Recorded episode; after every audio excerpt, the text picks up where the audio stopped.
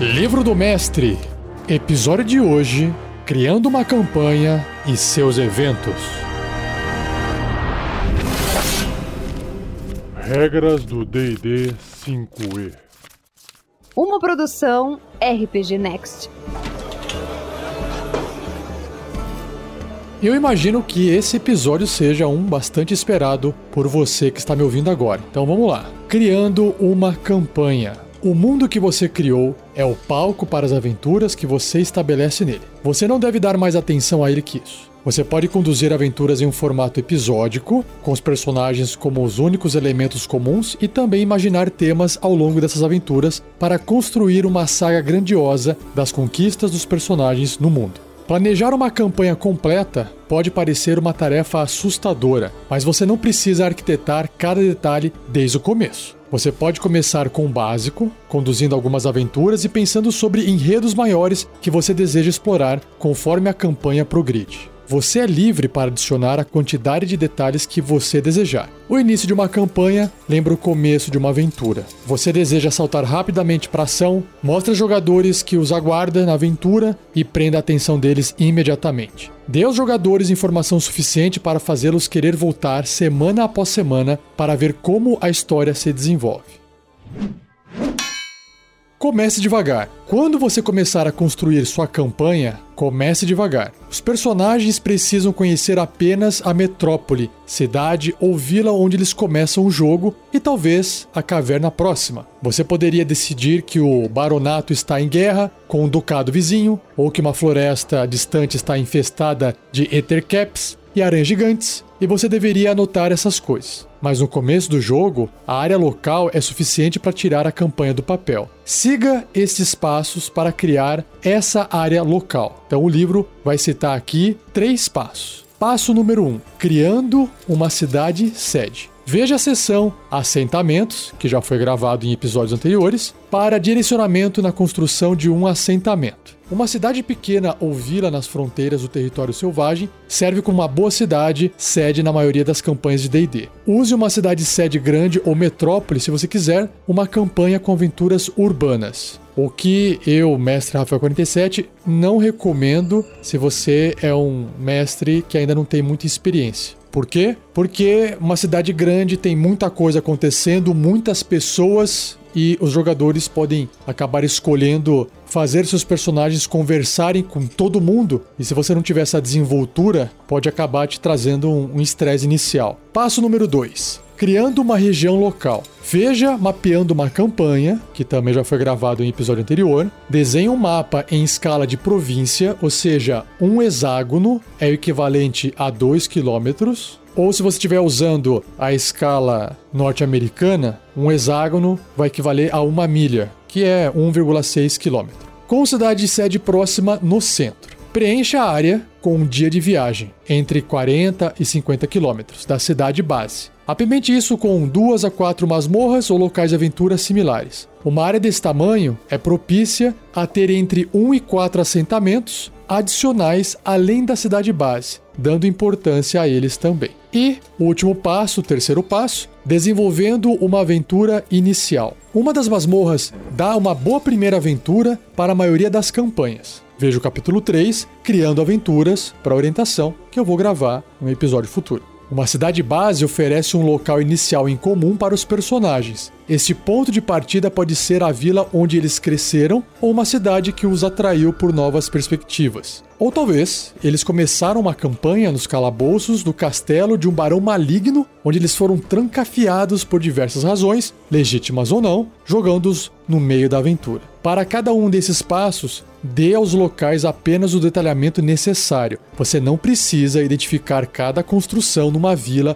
ou rotular cada rua em uma grande cidade. Se os personagens começarem no calabouço do barão, por exemplo, você precisará dos detalhes desse primeiro local de aventura, mas não precisa batizar todos os cavaleiros do barão. Rabisque um mapa simples, pense nas áreas ao redor e considere como os personagens provavelmente vão interagir inicialmente na campanha. Então, comece a trabalhar em sua primeira aventura.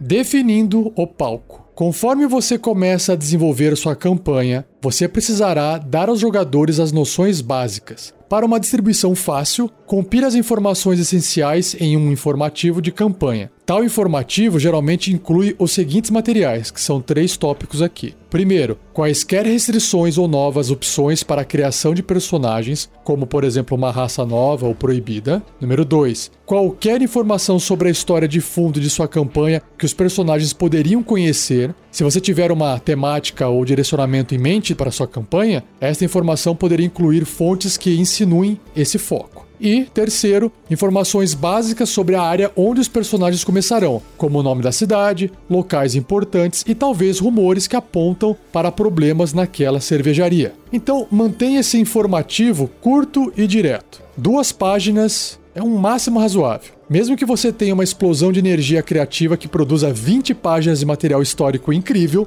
guarde isso para suas aventuras. Deixe os jogadores descobrirem os detalhes gradualmente em jogo.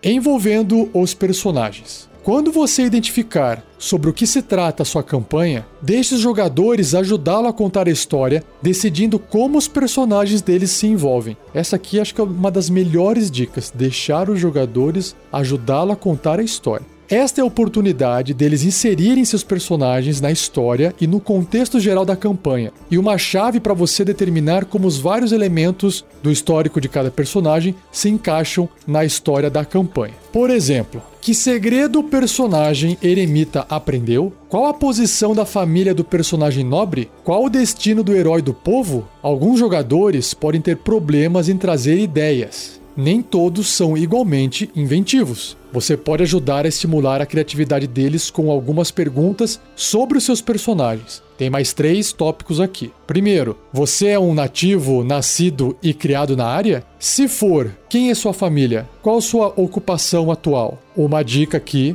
um parênteses, minha sugestão é que o personagem não seja da região, porque assim como o jogador não sabe nada, o personagem também não vai saber. Então isso facilita as coisas. Número dois, você é um visitante recém-chegado? De onde você veio? Por que você veio para essa área? Então essa dica número dois aqui acho que é mais fácil de lidar. E número três, você está engajado a alguma organização ou pessoa envolvida nos eventos que iniciaram a campanha? Eles são amigos ou inimigos? Bom, ouça essas ideias dos jogadores e diga sim se puder. Mesmo que você queira que todos os personagens tenham crescido na cidade inicial, considere permitir um visitante recém-chegado ou uma alteração, caso a história do jogador seja convincente o suficiente. Sugira alterações na história de um personagem para que ele se encaixe melhor no seu mundo ou amarre os primeiros fios de sua campanha a essa história. Basicamente, o que o livro está dizendo aqui é: se os jogadores não estiverem envolvidos na criação e as ideias que eles trazem, o mestre não aceita e recusa sempre tudo, a tendência é de que esses jogadores acabem saindo ou nem continuando a sua aventura. Ou seja, o jogo acaba.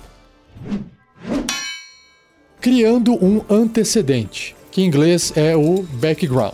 Os antecedentes são feitos para enraizar os personagens dos jogadores ao mundo, e criar novos antecedentes é uma ótima forma de introduzir os jogadores às características especiais do seu mundo. Os antecedentes que tenham laços com culturas, organizações e eventos históricos e específicos da sua campanha são particularmente fortes. Talvez o sacerdote de uma determinada religião vivia como pedinte, ajudado por uma população caridosa, cantando os contos dos feitos da sua divindade para entreter e instruir os fiéis. Você poderia criar um antecedente de padre mendigo, por exemplo, ou modificar um antecedente chamado acólito para refletir essas qualidades. Isso poderia incluir proficiência em um instrumento musical e sua característica provavelmente envolveria receber hospitalidade dos fiéis. Orientações para criar um novo antecedente podem ser encontradas no capítulo nove, chamado Oficina do Mestre, que dependendo de quando você estiver ouvindo esse podcast, já foi ou não gravado. Agora, a segunda parte do cast, os eventos de campanha. Eventos significativos na história, em um mundo fantástico, tendem a causar sublevações imensas. guerras que colocam as forças do bem contra o mal em um confronto épico, desastres naturais que levam devastação a civilizações inteiras, invasões de vastos exércitos ou hordas extraplanares, assassinatos de líderes do mundo e por aí vai. Esses eventos que abalam o mundo intitulam os capítulos da história. Num jogo de D e D, tais eventos fornecem as fagulhas que podem incendiar e sustentar sua campanha. O problema mais comum de uma série de histórias sem um começo, meio e fim definidos é a inércia. Como muitos shows de televisão e séries em quadrinhos, uma campanha de D e D corre o risco de continuar seguindo um caminho muito depois do divertimento ter acabado. Assim como atores ou escritores se destacam como medianos, os jogadores também podem, que são os atores e escritores de um jogo de D e D. O jogo se estagna quando a história dá muitas voltas sem uma mudança de tom, quando os mesmos vilões e aventuras similares tornam-se cansativas e previsíveis, e quando o mundo não muda em volta dos personagens em resposta às ações deles. E esse é um ponto bem difícil do mestre conseguir estar sempre ajustando. Eventos que abalam o mundo forçam um conflito. Eles provocam novos eventos e colocam os grupos em movimento. Seus efeitos mudam o mundo ao alterar o tom do cenário de forma significativa, ou seja, eles narram a história do seu mundo em um panorama grande e vigoroso. Agora, as mudanças, especialmente mudanças que ocorrem como resultado das ações dos personagens. As mudanças mantêm a história em movimento. Se essas mudanças forem imperceptíveis, as ações dos personagens parecerão insignificantes. Quando o mundo parecer seguro, é hora de estremecer as coisas. Fazendo eventos acontecerem. Eventos que abalam o mundo podem acontecer a qualquer momento da campanha ou num arco de história, mas os maiores incidentes naturalmente ocorrem no começo, meio e fim de uma história. Essa atribuição reflete a estrutura de histórias dramáticas. No começo de uma história, algo acontece para estimular os protagonistas do mundo e empurrá-los para a ação. Os personagens agem para resolver seus problemas, mas outras forças se opõem a eles. Conforme eles alcançam uma etapa significante em relação aos seus objetivos, um conflito maior atrapalha os planos dos personagens, abalando o mundo deles novamente. O fracasso parece iminente. Ao final da história, eles conseguem ou fracassam, e o mundo é abalado novamente pela forma como os personagens o mudaram para o bem ou para o mal. No começo de uma campanha de D e D, eventos que abalam o mundo criam ganchos de aventuras instantâneos e afetam a vida dos personagens diretamente. No meio, eles criam ótimos momentos decisivos conforme a sorte dos personagens se inverte, erguendo-se após uma derrota ou caindo após uma vitória. Perto do fim de uma campanha, tais eventos servem como excelentes episódios de clímax com efeitos extensos. Eles podem ocorrer até mesmo após a história ter acabado, como resultado das ações dos personagens. Quando não abalá-lo? Durante a construção de uma narrativa, tome cuidado com a ação falsa, entre aspas, ou ação para o seu próprio bem. A ação falsa não dá seguimento à história, engaja os personagens ou faz com que eles mudem. Muitos filmes de ação sofrem de ação falsa, onde perseguições de carro, tiroteios e explosões acontecem, mas não são nada além de inconvenientes para os personagens e, eventualmente, cansam os espectadores com a repetição e falta de relevância. Algumas campanhas de D e D caem na mesma armadilha, produzindo desastres de proporções globais consecutivamente, um após o outro, com pouco impacto nos personagens ou no mundo. Então, provavelmente não seja tão interessante para o mestre ter que reorganizar o mundo a cada vez que ocorra uma calmaria na ação, tornando os eventos que abalam o mundo ordinários. Como regra geral, uma campanha pode suportar até três eventos que abalam o mundo de larga escala. Um perto do começo, um perto do meio e um perto do fim. Use quantos eventos de pequena escala quiser. Os que perturbam o microcosmos delimitado de cidades, vilas, tribos, feudos, ducados, províncias e assim por diante. Cada evento significante abala o mundo de alguém. Afinal de contas, não importa o quão pequeno o mundo possa ser. Deixe eventos inesperados e terríveis afligirem regularmente os menores territórios do mundo, mas, a não ser que a sua história requeira, guarde os eventos em grande escala para os maiores e mais importantes momentos da sua campanha.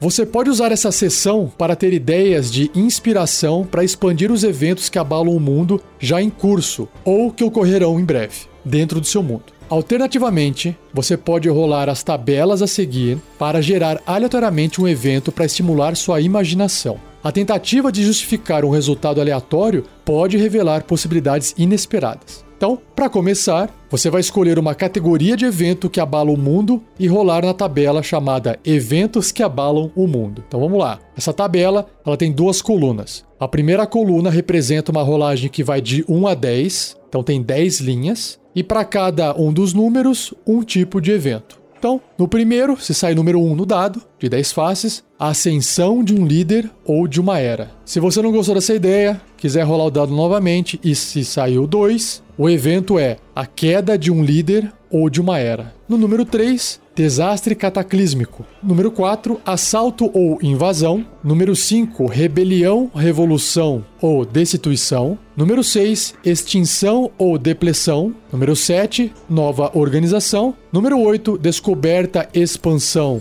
invenção. Número nove, previsão, presságio, profecia. Número dez, mito e lenda. E na sequência, o livro vai explicar cada um desses dez tipos de eventos que abalam o mundo.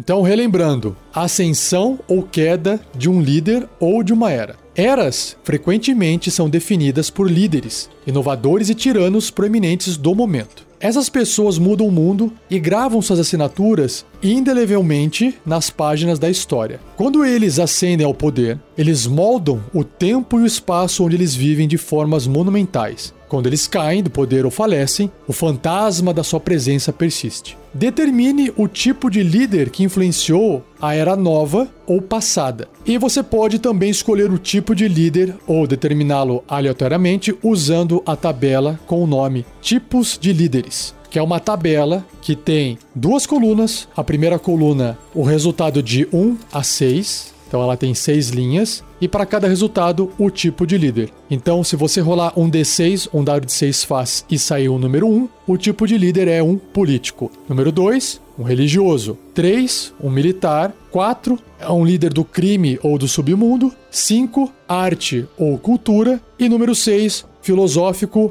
ou aprendizado ou magia. Então, exemplificando, né? Começando ali no número um. Líderes políticos são monarcas, nobres e governantes. Líderes religiosos incluem avatares de divindades, altos sacerdotes e messias, assim como aqueles no comando de monastérios e líderes de seitas religiosas influentes. Grandes líderes militares controlam forças armadas de países. Dentre eles, então, tem os ditadores militares, senhores da guerra e chefes de conselho de guerra de governantes. Líderes militares menores incluem chefes de milícias locais, gangues e outras organizações marciais. Numa escala mais ampla, um líder criminal ou do submundo detém poder através de redes de espiões, propinas e negócios do mercado negro. Em uma escala menor, esses são chefes de gangues locais, capitães piratas e bandoleiros. Um líder de arte ou cultura é um virtuoso cujos trabalhos refletem o espírito da era e mudam a forma como as pessoas pensam. Então pode ser um dramaturgo, bardo ou bobo da corte proeminente, através de suas palavras, arte ou atuação que fazem as pessoas perceberem a verdade universal. Em uma escala menor,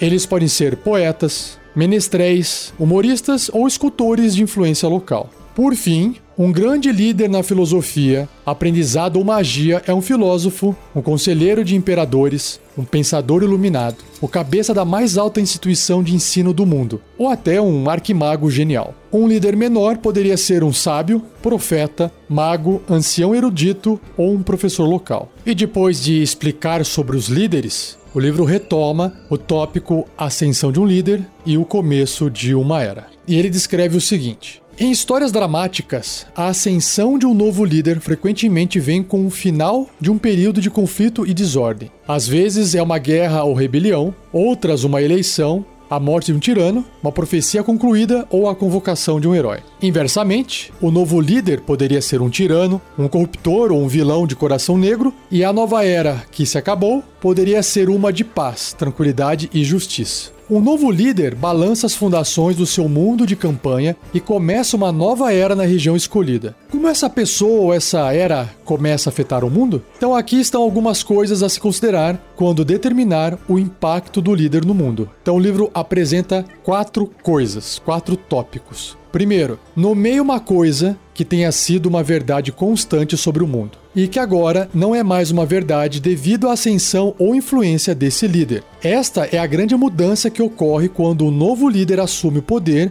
e torna-se a maior ameaça que define a era, a característica pela qual ele é lembrado. Segundo, nomeie a pessoa ou povo, o qual a morte, a derrota ou a perda abriu as portas para que esse líder assumisse o poder. Esta poderia ser uma derrota militar, a subversão de ideias antigas, um renascimento cultural ou alguma outra coisa. Quem morreu, perdeu ou foi derrotado? Por que eles não se comprometeram voluntariamente? O novo líder foi cúmplice na morte, derrota ou perda, ou a oportunidade foi casual? Terceiro ponto. Independentemente das virtudes do líder, um defeito em particular ultraja um certo segmento da população. Qual é esse defeito? Que pessoa ou grupo de pessoas irão fazer o possível para frustrar este líder por causa disso? Inversamente, qual a maior virtude desse líder e quem se erguerá para defender esse líder graças a isso? E, quarto tópico, quem acredita nesse novo líder, mas ainda tem dúvidas? Este pode ser alguém próximo do líder, que tem a confiança dele e conhece os medos e dúvidas secretas dele, ou vice-versa.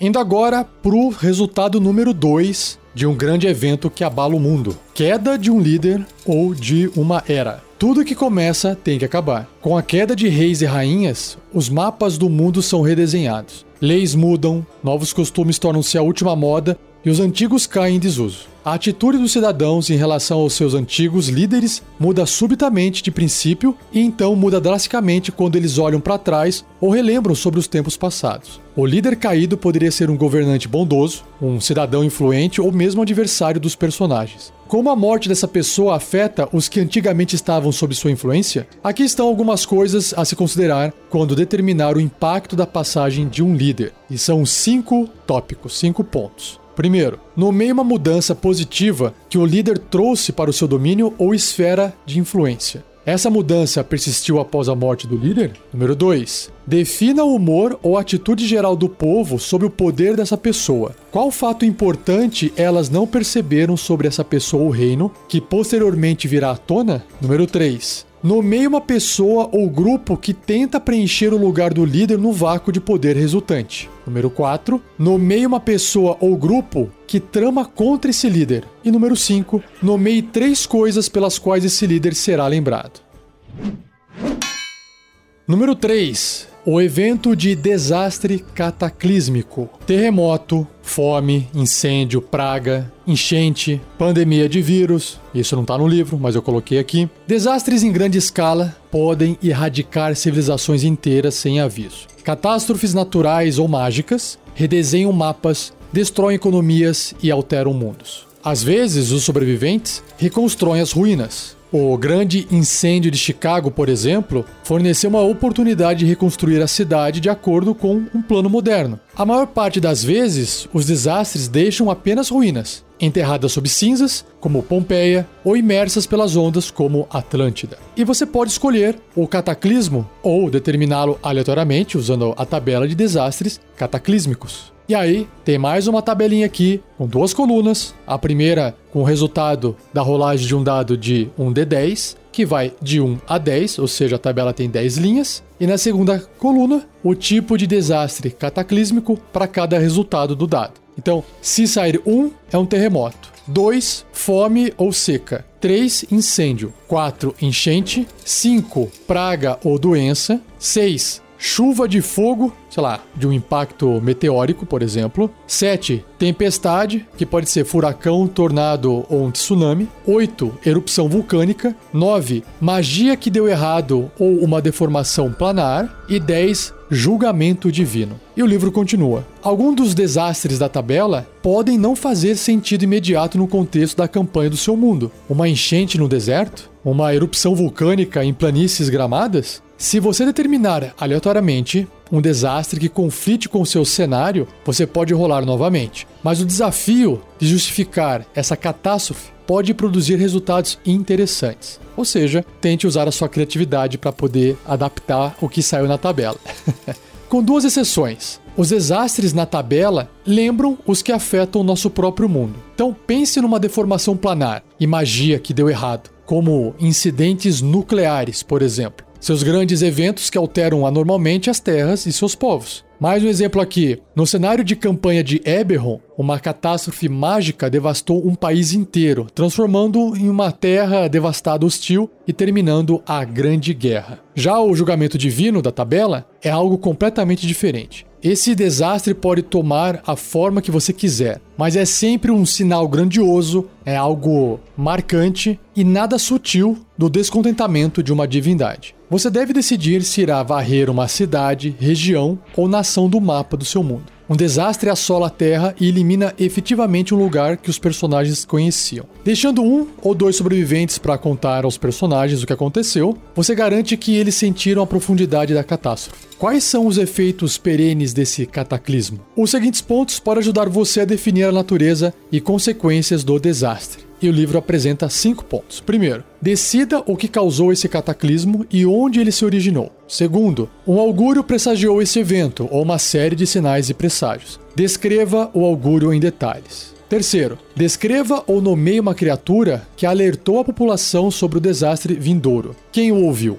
É mais ou menos a ideia do filme Don't Look Up. O cientista tentando avisar o mundo que está vindo um problema. Número quatro. Quem foram os afortunados ou desafortunados que sobreviveram? E número cinco, descreva como a área ficou após o desastre, em contraste de como ela era antes.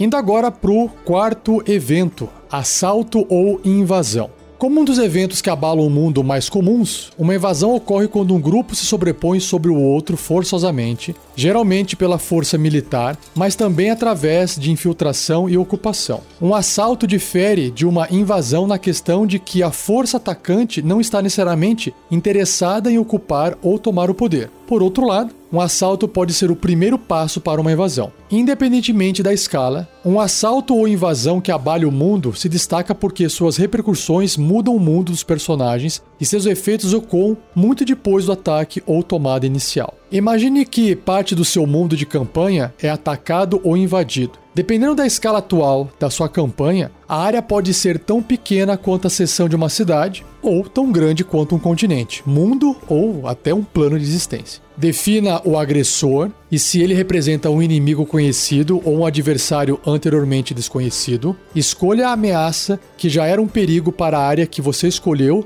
ou, se quiser, você pode usar a tabela chamada Forças Invasoras para determinar o agressor. Essa tabela ela tem oito linhas, porque na primeira coluna ela apresenta os resultados de um a oito, se você rolar um dado de oito faces. E a segunda coluna diz quais são as forças invasoras para cada resultado. Então, se você rolou o dado de oito faces e saiu o número um, a força invasora é um empreendimento criminoso. Se saiu dois, monstros ou um monstro único. três, uma ameaça planar. quatro, um adversário antigo, redesperto, renascido ou ressurgido. cinco, uma facção dividida. seis, uma tribo selvagem. sete, uma sociedade secreta. oito, um aliado traiçoeiro. E agora, você pode também considerar esses outros aspectos do conflito, que são outros cinco pontos. Número um. Nomeie um elemento da invasão ou assalto que os defensores não esperavam ou não podem repelir. dois. Algo aconteceu aos primeiros defensores que se impuseram contra a invasão ou assalto. Algo que ninguém quer falar. O que será que foi isso? três. Os atacantes ou invasores têm um motivo para a ação deles que não é óbvio ou compreendido de início. O que seria isso? quatro. Quem se tornou um traidor e em que momento ele se voltou contra? E cinco. O último tópico. Por que eles fizeram isso? Um atacante tentou impedir a incursão ou um defensor proeminente se juntou aos invasores? Indo agora para o quinto tipo de evento de campanha, rebelião, revolução ou destituição. Insatisfeito com a ordem atual, uma pessoa ou grupo de pessoas derrubou o regime dominante e tomou o controle, ou fracassou em tomar o controle. Independentemente do resultado, uma revolução, mesmo uma tentativa, pode moldar o destino de nações. A escala da revolução não precisa envolver as massas comuns contra a nobreza. Uma revolução pode ser tão pequena quanto uma guilda de mercadores revoltados com a sua liderança, ou um templo derrubando seu sacerdócio em favor de um novo credo. Os espíritos da floresta podem tentar derrubar as forças da civilização em uma cidade próxima que está cortando as árvores por madeira. E, alternativamente, a escala pode ser tão dramática quanto a humanidade se erguendo para derrubar os deuses. Então imagine que, em parte do seu mundo de campanha, irrompe uma revolução. Escolha um grupo de poder na sua campanha atual e nomeie ou invente um grupo que se opõe a ele, fomentando uma revolução. Então deixe os seguintes pontos ajudarem a você concretizar esse conflito. Então são outros cinco pontos aqui. Número um, nomeie três coisas que os rebeldes querem ou esperam conseguir. dois. Os rebeldes conseguiram uma vitória contra aqueles que eles queriam derrubar, mesmo que seja uma vitória simbólica. Qual dos três objetivos eles conquistaram? Quanto tempo essa conquista poderia durar? Número três. Indique o custo exigido sobre a ordem antiga depois que ela cair do poder. Alguém do antigo grupo de poder permaneceu no poder durante o próximo regime? Caso a ordem antiga permaneça no poder, descreva a forma que os líderes puniram os revolucionários. Quarto ponto, um dos líderes proeminentes da rebelião, em alguns aspectos a cara da revolução, foi levado por um interesse pessoal aos eventos. Então, descreva essa pessoa e destaque a verdadeira razão que o levou a liderar a rebelião. E o quinto ponto, qual problema existia antes da revolução que persiste apesar dela?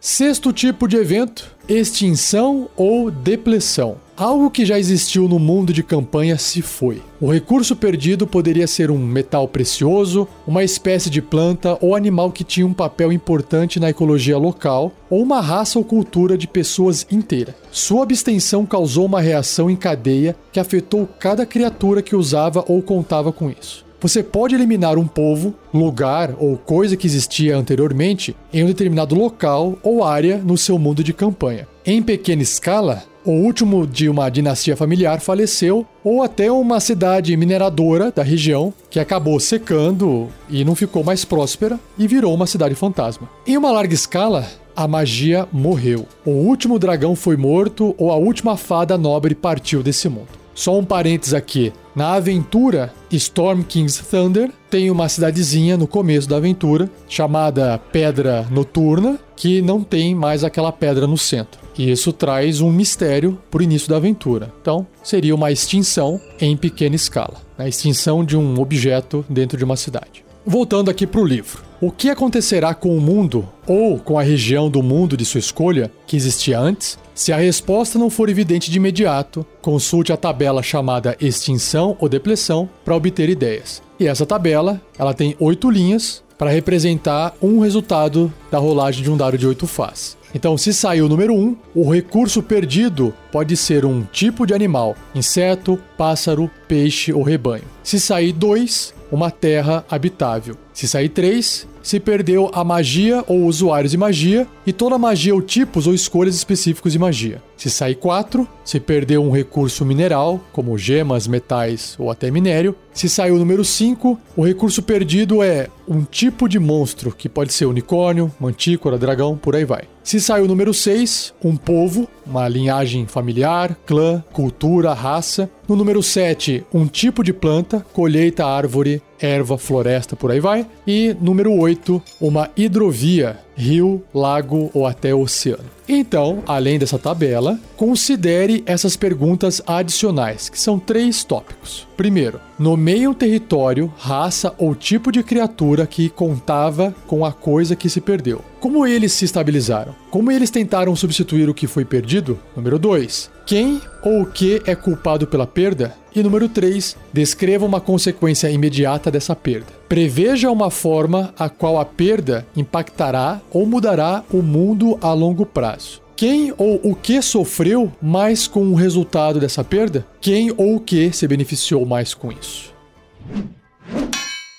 Indo para o sétimo tipo de evento, uma nova organização, o livro descreve o seguinte. A fundação de uma nova ordem, reino, religião, sociedade, cabala ou culto pode abalar o mundo com suas ações, doutrinas, dogmas e políticas. Em uma escala global, uma nova organização que rivalize com grupos de poder existentes, influencia, subverte, domina ou se alia com eles para criar uma base de poder mais forte. Organizações maiores e mais poderosas podem exercer influência suficiente para governar o mundo. Algumas novas organizações beneficiam a população, enquanto outras crescem para ameaçar a civilização que já protegeram. Talvez uma nova organização importante surja em uma parte do seu mundo. Ela pode ter origens simples ou auspiciosas, mas uma coisa é certa: ela está destinada a mudar o mundo conforme progride ao longo do seu curso atual. Às vezes, a tendência de uma organização é aparente desde o início, mas sua moralidade pode permanecer ambígua até suas doutrinas, políticas e tradições se revelarem com o tempo.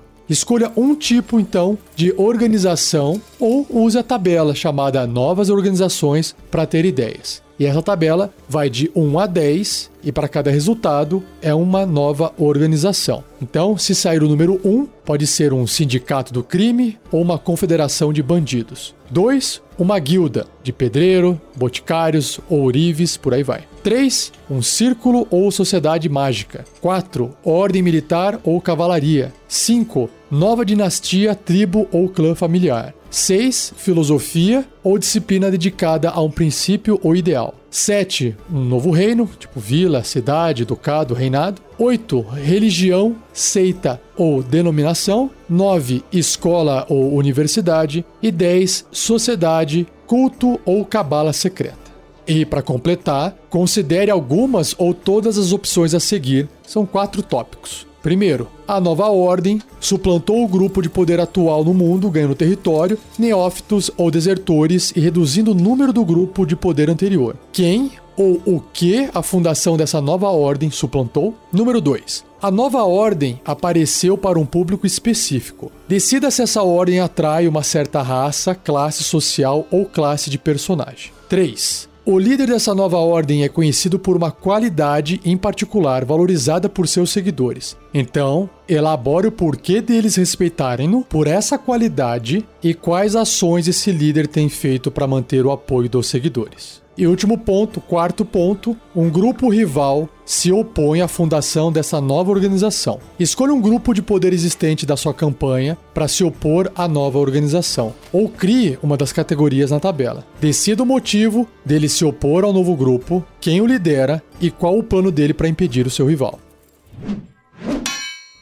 Indo para o oitavo tipo de evento de campanha, descoberta, expansão e invenção. Descobertas de novas terras expandem o mapa e mudam as fronteiras de impérios. Descobertas de novas magias ou tecnologias expandem as fronteiras do que antes parecia impossível. Novos recursos ou descobertas arqueológicas criam oportunidades e riquezas e colocam garimpeiros e grupos de poder em ação para competir pelo controle. Uma nova descoberta ou redescoberta pode impactar no seu mundo de campanha de uma forma significativa, moldando o curso da história e dos eventos da época. Pense nessa descoberta como um ótimo gancho de aventura ou série de ganchos. Ela também é uma oportunidade para criar um monstro, item, deus, local ou raça único para o seu mundo. Contanto que a descoberta seja importante, ela não precisa ser totalmente original. Ela deve ser apenas capaz de dar um toque à sua campanha. Uma descoberta é particularmente impressionante quando são os aventureiros da sua campanha que a encontram.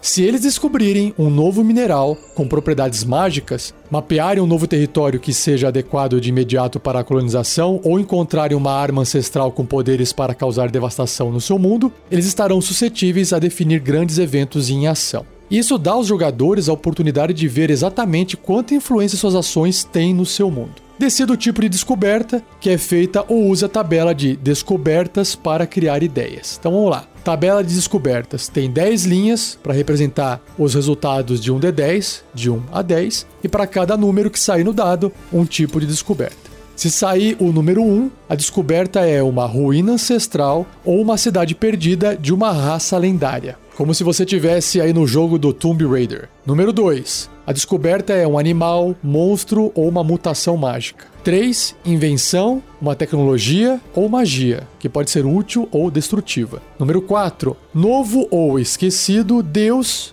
ou entidade planar. cinco. Novo ou redescoberto artefato ou relíquia religiosa. seis. Nova terra, ilha, continente, mundo perdido ou semiplano. sete. Objeto de outro mundo, que pode ser um portal planar, espaçonave alienígena, por aí vai. Número oito, povo, que pode ser raça, tribo, civilização perdida, colônia. nove, uma planta, sei lá, erva milagrosa, fungo parasita, e fungo não é uma planta, mas tudo bem, e planta racional. E dez, recurso ou riqueza, como ouro, gemas e até mitral. E quando você tiver determinado tipo de descoberta, complete-a decidindo exatamente o que ela é, quem a descobriu e qual efeito em potencial ela pode produzir no mundo. De preferência, aventuras anteriores na sua campanha podem ajudar você a preencher as lacunas, mas também tenha o seguinte em mente. São quatro pontos aqui. Primeiro, esta descoberta beneficia uma pessoa, grupo ou facção em particular mais que outros. Quem é que se beneficia mais? Então nomeie três benefícios que eles podem adquirir com essa descoberta.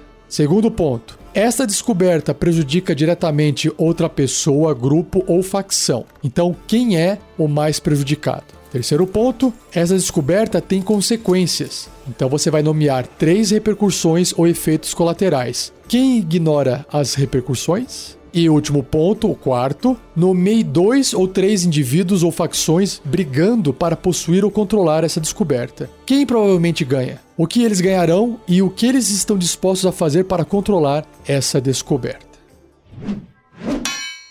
Nono evento de campanha. Previsão, presságio, profecia. Às vezes, a predição de um evento que irá abalar o mundo acaba se tornando um evento que abala o mundo. Uma previsão que prediz a queda de impérios, a condenação de raças e o fim do mundo. Às vezes, uma previsão aponta a mudança para o bem, como a chegada de um herói lendário ou salvador. Mas as profecias mais dramáticas alertam para tragédias futuras e predizem eras sombrias. Diferente de outros eventos que abalam o mundo, o efeito não acontece imediatamente. Ao invés disso, indivíduos ou facções se empenham em cumprir ou impedir a profecia, ou moldam o caminho exato para que ela se cumpra, de acordo com a forma que ela os afetará. Os ajudantes ou estorvadores da profecia criam ganchos de aventura na campanha pela forma como agem. Uma profecia poderia predizer um grande evento em larga escala, apesar de levar tempo para se tornar realidade, ou para ser impedido. Então, imagine que uma profecia que abale o mundo surge. Se eventos continuarem seu curso atual, a profecia irá se tornar realidade e o mundo irá mudar drasticamente como resultado. Não evite fazer desta profecia tanto significante quanto alarmante, tendo em mente os seguintes pontos, que são cinco.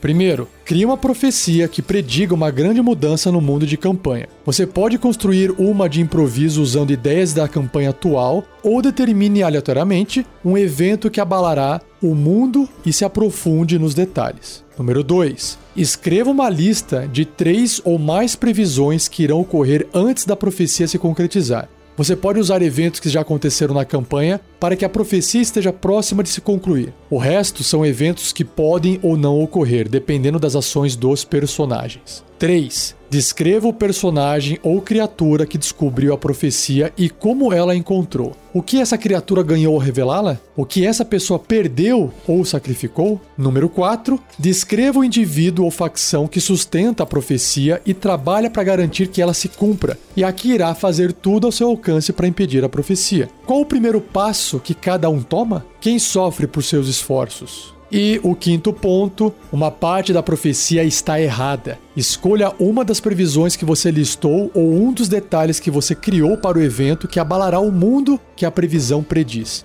A previsão escolhida é falsa e, se aplicável, o oposto será verdade no lugar.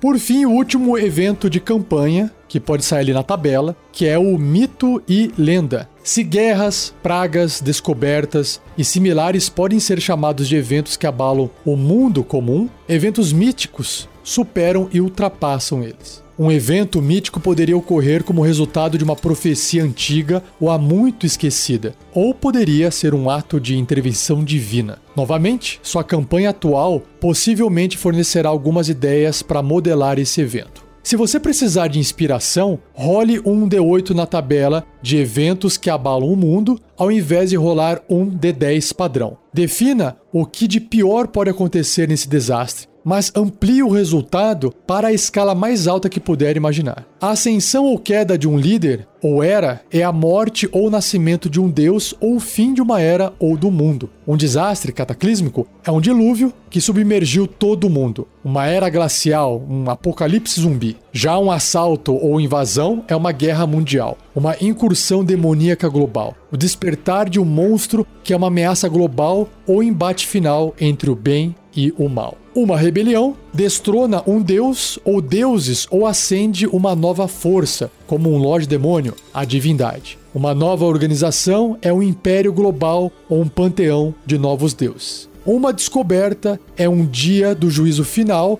ou um portal para dimensões místicas onde horrores cósmicos destruidores de mundos vivem. À lá, contos do H P Lovecraft. O livro apresenta mais uma parte para poder complementar essa parte de campanha, que é o controle de tempo. Um calendário permite que você registre a passagem de tempo na campanha. Importante dizer, ele permite que você planeje adiante os eventos críticos que abalarão o mundo. Para um controle de tempo simples, use um calendário para o ano atual no mundo real. Escolha uma data para indicar o começo da campanha e anote os dias que os aventureiros passam em suas viagens e atividades diversas. O calendário mostra a você quando as estações mudam e o ciclo lunar. Ainda é importante, você pode usar seu calendário para registrar festivais e feriados importantes, assim como eventos-chave que dão forma à sua campanha. Este método é um bom ponto de partida, mas o calendário do seu mundo não precisa seguir um calendário moderno. Se quiser personalizar o seu calendário com detalhes únicos do seu mundo, considere esses tipos de características. E o livro vai citar os conceitos básicos, os ciclos físicos, observâncias religiosas, observâncias cívicas e eventos fantásticos. Começando então com os conceitos básicos, o calendário de um mundo de fantasia não precisa copiar um moderno, mas ele pode. Já já eu vou mostrar o exemplo com o calendário de Harptos. Continuando, as semanas de um mês têm nomes? E os dias específicos de cada mês, como os idos, nonas e calendas do calendário romano? Então vamos lá. Aqui o livro apresenta uma caixinha de texto demonstrando o calendário de Harptos, que diz: o mundo dos reinos esquecidos usa o calendário de Harptos, nomeado em homenagem ao mago há muito morto que o inventou. Cada ano de trezentos e sessenta e cinco dias é dividido em doze meses de trinta dias cada, que corresponde rudemente aos meses do calendário gregoriano do mundo real. Eu diria que até melhor. Cada mês é dividido em três dezenas, ou seja, cada semana tem dez dias. E aí também tem cinco feriados especiais que caem entre os meses e marcam as estações. Outro feriado especial, chamado Encontro do Escudo, é inserido no calendário após o solstício de inverno a cada quatro anos, muito similar aos anos bissextos do calendário gregoriano moderno. Então vamos lá. No primeiro mês do ano, chamado de Martelo, ele também é conhecido pelo nome popular de Inverno Profundo. Então o calendário começa no inverno, porque quem criou o jogo mora no hemisfério norte do planeta Terra e eles estão se baseando lá. Então, né, quem mora no hemisfério norte, o primeiro mês é o inverno. Aí vem um feriado anual, depois que esse mês acabar, que é o solstício de inverno. O segundo mês tem o nome de Autoriac, mas também é conhecido como a Garra do Inverno. O terceiro mês se chama Chess, ou Chess, é C H E S, Chess. Mas o nome comum é mais legal, a Garra dos Crepúsculos. O quarto mês é o Tarsak, ou, comumente, a Garra das Tempestades. E aí vem mais um dia de feriado, o feriado anual chamado Grama Verde. O quinto mês tem o nome de Mirtu e é conhecido popularmente como o Degelo. Já tá começando a esquentar. O sexto mês é o Kython, K Y T H O M, e é comumente conhecido como a Época das Flores. Sétimo mês é o Flame Rule, que se você traduzir do inglês para o português é como se fosse que o que reina é a chama, algo assim. Conhecido popularmente como Nascer do Verão. Quando esse mês do verão acaba, vem um feriado anual, conhecido como Solstício de Verão, e também aquele feriado que ocorre a cada quatro anos, que é o Encontro do Escudo. O oitavo mês se chama Eleásias, e é conhecido como o Alto Verão. O nono mês é o Elent, conhecido como o Desvanecer. E no final do mês vem um feriado anual chamado de Maré Alta da Colheita, que é o momento que o pessoal já começa a colher as coisas, as frutas, verduras, enfim, para se preparar para o inverno. O décimo mês é o Marpenoth, que é a queda das folhas, que está chegando o inverno, é aqui a época do outono. O décimo primeiro mês é o Ukhtar,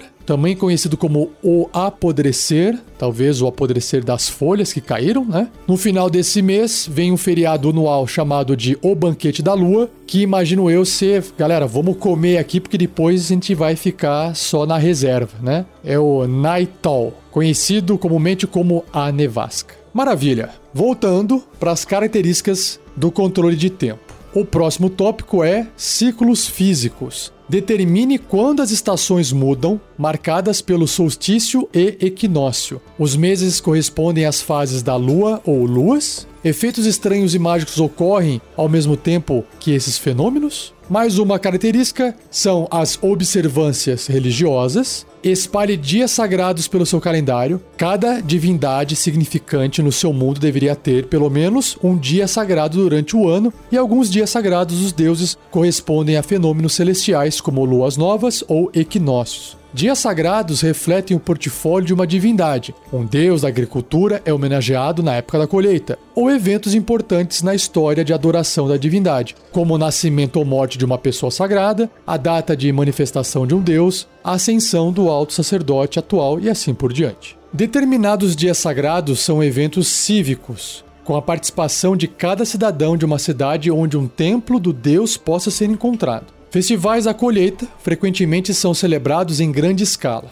Outros dias sagrados são importantes apenas para povos particularmente devotados de uma única divindade. Outros ainda têm a participação de sacerdotes que realizam rituais e sacrifícios privados dentro de seus templos em certos dias ou momentos específicos do dia. E outros dias sagrados são locais, com a participação de fiéis de um templo específico. Pense na forma que sacerdotes e povos comuns celebram dias sagrados. Indo para um templo, sentando em um banco e ouvindo um sermão é uma forma de culto estrangeiro para a maioria das religiões fantásticas. É bastante comum também os celebrantes oferecerem sacrifícios aos deuses. Os fiéis trazem animais para o templo para serem abatidos ou queimam incenso como oferenda. Os cidadãos mais abastados trazem animais maiores para exibir a sua riqueza e demonstrar sua piedade. As pessoas colocam libações nas sepulturas de seus ancestrais. Elas passam toda a noite em vigília, em santuários escuros ou participam de festas esplêndidas celebrando uma recompensa do deus. Agora, a penúltima característica, as observâncias cívicas,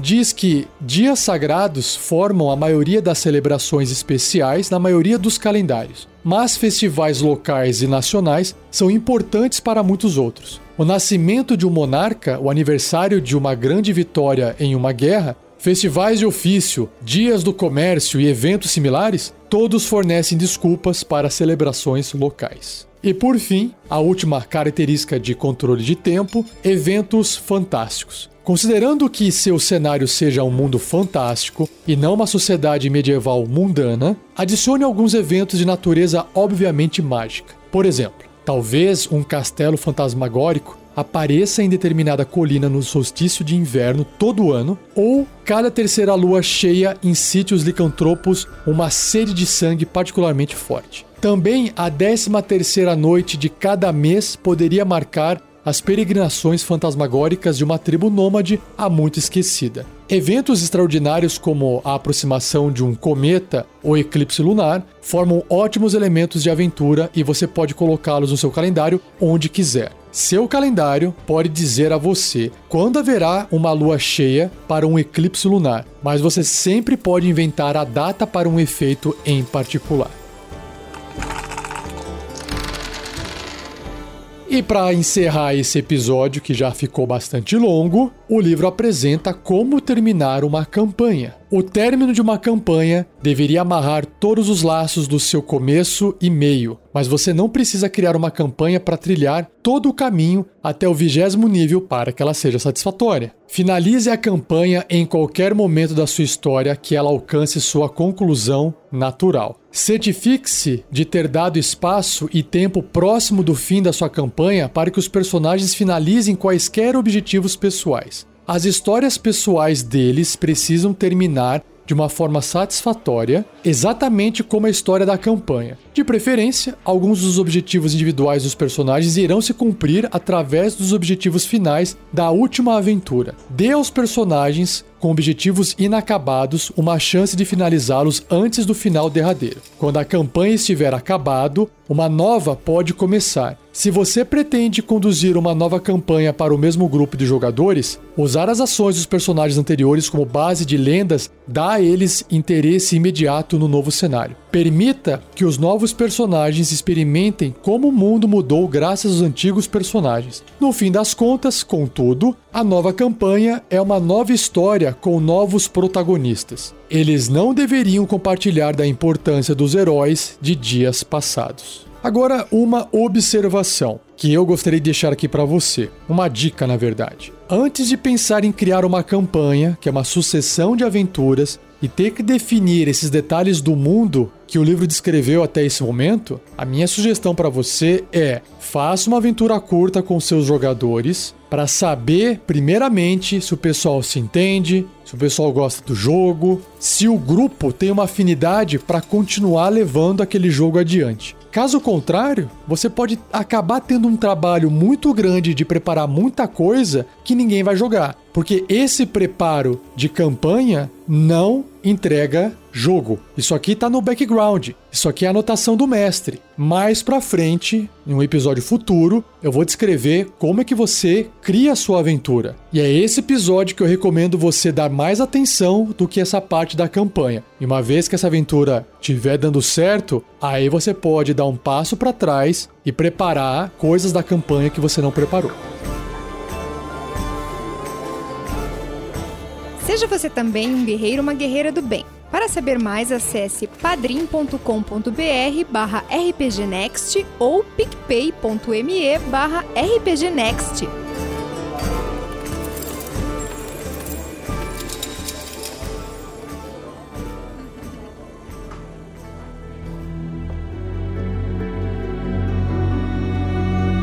E assim eu encerro mais um episódio. Esse foi longo, mas espero que você tenha gostado. Não se esqueça de deixar o like, curtir. Não sei onde que você está ouvindo esse áudio, esse podcast, mas deixe a sua recomendação. Comente se quiser, compartilhe, tá bom? Se tiver dúvidas, comentários interessantes, se você enviar isso para mim, pode ser através do comentário ou através do meu e-mail, rafael quarenta e sete arroba r p g next ponto com ponto b r. Se eu estiver recebendo perguntas, dúvidas interessantes e suficientes para gerar um novo episódio do Regras do D e D cinco E, eu crio, eu gravo e publico futuramente. Não posso deixar aqui de registrar um agradecimento mais uma vez pelo Gleico Vieira Pereira pela edição desse episódio e também lembrando vocês que no post desse episódio tem um link que é o bit.ly barra quero jogar R P G, que dá acesso a um formulário que eu explico o meu serviço de mestre de aluguel. Então se você estiver procurando por uma mesa, estiver disposto a pagar para ter uma vaga na minha mesa, preencha esse formulário que eu vou entrar em contato com você. E se você está na dúvida, quer saber como é que funciona, pesquise aí no Google Mestre Rafael quarenta e sete, com o número quarenta e sete, tanto no YouTube ou na Twitch T V, ou no Instagram ou até no TikTok. Vai aparecer vários clipes, vários recortes das minhas mesas para você ver como é que é, tá bom? E, para fechar, não perca o próximo episódio, onde eu irei apresentar o estilo de jogo, os estágios de jogo e os estilos de fantasia, beleza? Então um abraço e até o próximo episódio.